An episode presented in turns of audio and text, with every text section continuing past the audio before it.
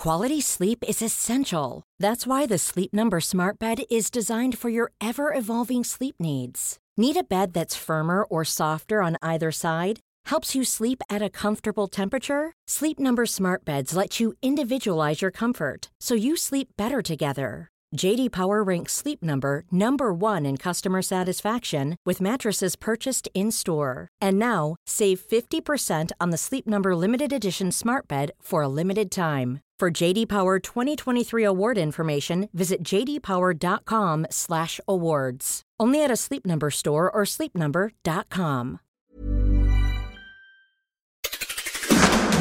Seven things you don't really need to know, but probably should. I'm Ciara Revins, and this, this is the Sunday Seven. On this week's episode of the Signal Award winning Sunday 7, we hear about brand new research into long COVID. We meet with AI Will Guyatt, find out why the tiny krill is causing Antarctic chaos, and dive into a new super safe German swimming pool.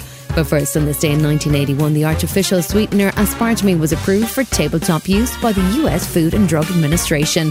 The sugar substitute became hugely popular, but it was originally invented way back in 1965 by a scientist called James M. Schlatter. He had been researching ulcer medication when he discovered the mixture of aspartic acid and phenylalanine created a sweet taste.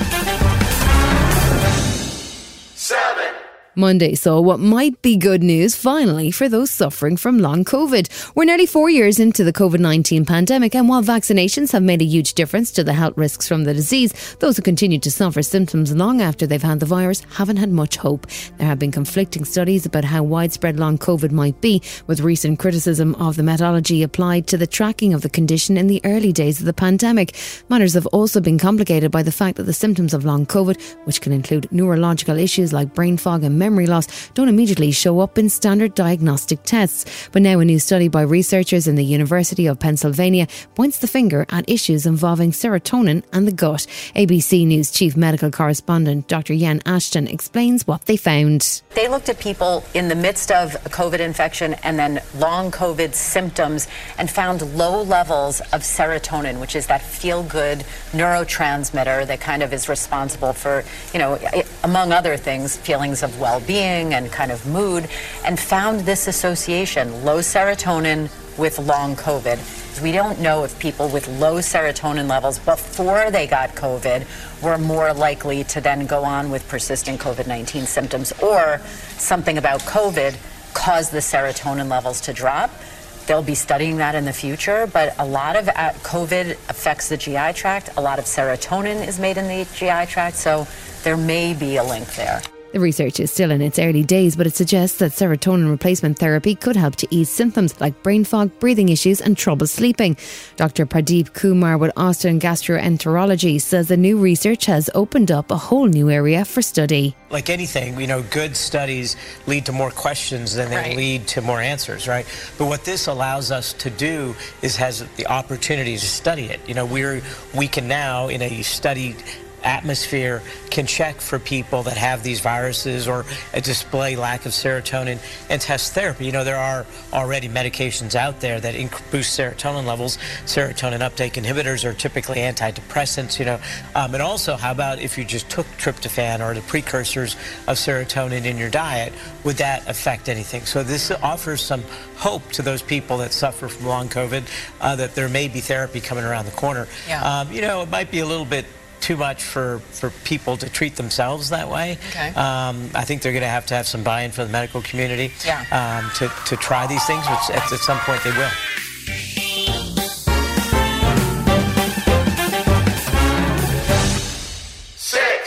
Russia's war in Ukraine, which has now been going on for over 600 days, has been the most high tech war fought to date.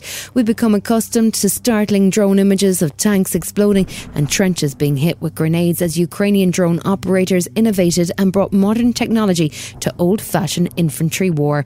There's also been a battle raging in cyberspace with both sides deploying unofficial armies of hackers. But there really have been no rules of engagement, and hackers have targeted critical infrastructure such as power supply or hospitals. Now, the Red Cross is proposing a new set of guidelines not dissimilar to the Geneva Convention, which sets out agreed rules for war. Dr. Tilman Rodenhäuser is a legal advisor at the International Red Cross, and he says things can continue as they are. Over the past years, we have seen unprecedented levels of civilian hackers taking part in armed conflict. Some have claimed that they've taken down online pharmacies. Some have shown that they can attack public administrations and that they can disrupt e governance services. Taking down IT services of a hospital and harming a human is very close. But the, the laws of armed conflict, they don't include a permission, a permission of revenge. Limits have been set out and these essential fundamental limits must be respected. And what we aim to do is to summarize and simplify them in a way that they can be understood also by lay people. The hackers don't seem to be pleased with the proposal and say the humanitarian laws, such as those proposed, just don't apply in cyberspace. The Ukrainian hacker group, known as the IT Army of Ukraine, say that their focus is primarily on hindering Russian logistics. It was a ticketing system of the Russian railway. It also, right, not not so straightforward as it might to, but when you paralyze the railway, you actually paralyze, you know, the all, all, all civilian and military units. When we uh, took down the uh, aircraft uh, booking system uh, that caused the collapse in the multiple airports. And of course, it's also touched the military efforts, right? Because militaries and civilians quite often use the similar infrastructure. Still to come on the Sunday 7, there's a crisis brewing for krill, and we meet the AI version of tech guru Will Guyatt.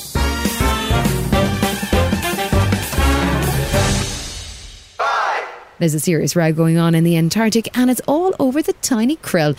It's a small shrimp like crustacean that is widely used not just in the Antarctic but also for things like feeding farmed salmon, for krill oil, and supplements that are rich in omega 3. The issue is, though, that it's an absolutely critical part of the Antarctic ecosystem and there's a growing concern that the system is at risk as intensive fishing could see krill supplies dry up.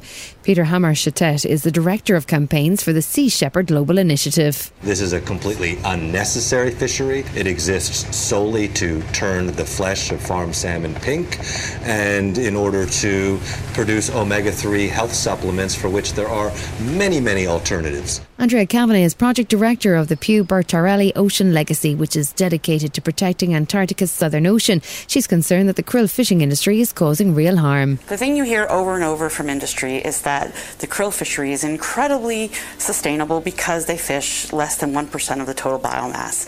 But that doesn't tell the whole story. The krill fishery is having an impact already at a low level of fishing. Logan Pallin is a postdoctoral researcher from the University of California and says it's the intense nature of krill fishing which can see a fleet of ships targeting a single area that is causing the issue. What's problematic here is you have a lot of intense fishing happening in a very small area that tends to overlap very significantly with where humpback whales as well as other krill predators are foraging. The krill fishing fleet is highly advanced in terms of technology, and a single ship can hoover up to 500 metric tons of krill in a single day. That would feed 150 humpback whales. Aker Biomarine is a Norwegian company who run most of the krill fishing fleet, and their CEO, Matts Johansen, says that they believe they're not harming the ecosystem. Some people believe we shouldn't fish at all. We should all be vegetarians. Some people believe we shouldn't be in Antarctica at all. But if you, if you look at the challenge we have in the world, we need to explore those sustainable sources of protein we can get. And, and krill is definitely a very sustainable source of, of protein.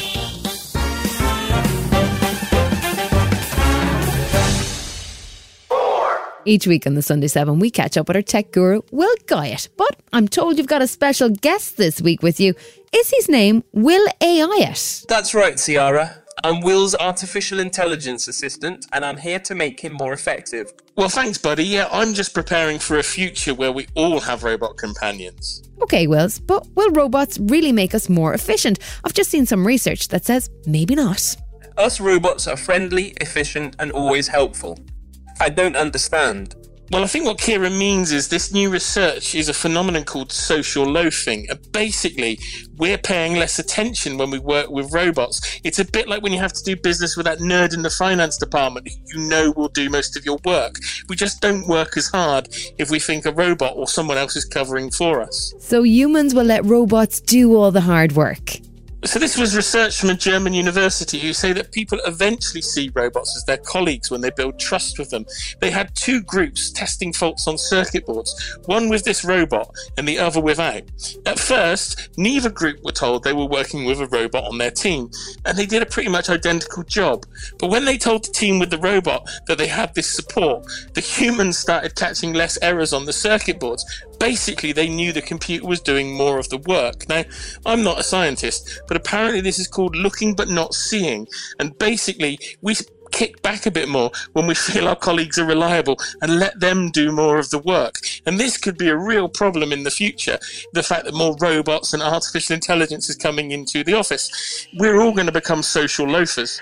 Still to come on the Sunday 7, a significant breakthrough in the battle against prostate cancer and the pool that wants to keep you safe. Right after this. Burrow's furniture is built for the way you live. From ensuring easy assembly and disassembly to honoring highly requested new colors for their award-winning seating, they always have their customers in mind. Their modular seating is made out of durable materials to last and grow with you. And with Burrow, you always get fast, free shipping. Get up to 60% off during Burrow's Memorial Day sale at burrow.com slash ACAST. That's burrow.com slash ACAST. burrow.com slash ACAST. Welcome back.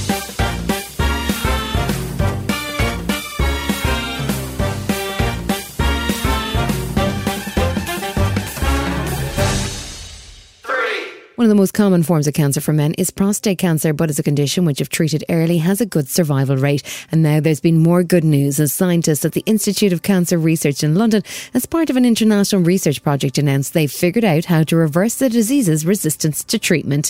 A new experimental drug, known only as AZD5069, combined with hormone therapy, showed promising signs of reduction in the size of tumours and decreases in PSA levels. Dr. Claire Bromley is a senior research information manager at Cancer Research UK, and she told Sky News that this could be a very exciting breakthrough. So, what scientists have shown that is that a new drug for prostate cancer could be on the horizon.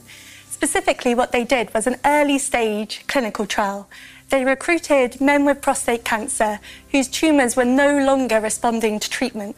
And they found that combining this new drug with a current treatment, in one in four of them, actually was able to either stop the growth of the tumour, in some cases shrink it. So it's incredibly promising. And I think what I find really exciting about it is it really just exemplifies the power of discovery research. It was about a decade ago when scientists in the lab uncovered this new potential way that we could target prostate cancer. And today, we're really seeing the impact of that.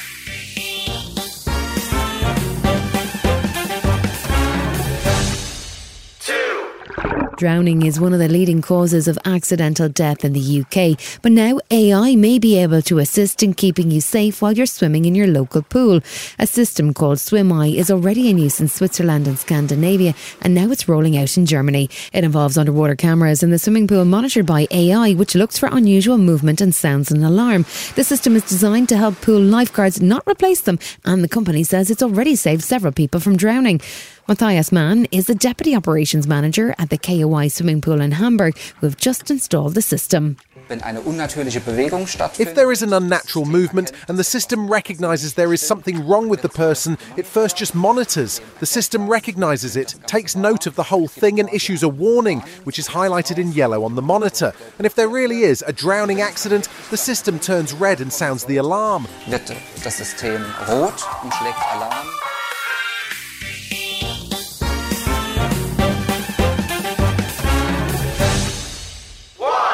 Steve Irwin was a larger than life Australian conservationist and TV star known as the Crocodile Hunter. He died tragically in 2006 after an attack by a stingray, but his legacy as a conservationist is living on with help from his children. A rare turtle discovered by Steve, known as Irwin's turtle, has just been successfully hatched in captivity for the first time. His son Robert explains the significance of the moment. This is one of the highlights of my entire life and one of the most special moments ever for Australia Zoo. This is the very first Elseya irwini, Irwin's turtle, ever hatched for any zoological facility anywhere in the world. This species is a turtle that Dad originally discovered out in the wild. And for the first time, we've got a little baby. And right now, he's going to get his first swim in a brand new pond. This is a little slice of the wild. It's just so surreal. And all the stories from Dad about just how amazing and beautiful they are. I don't get emotional that much. Cheer up. Dad and they're really proud, mate. Oh, Dad would be stoked with that. This has been the Sunday 7. Wherever you're listening, do us a favour and hit the follow button. We'll be back tomorrow at 7am with the regular Smart 7. Have a great rest of your weekend. Written, produced and published by Daft Doris.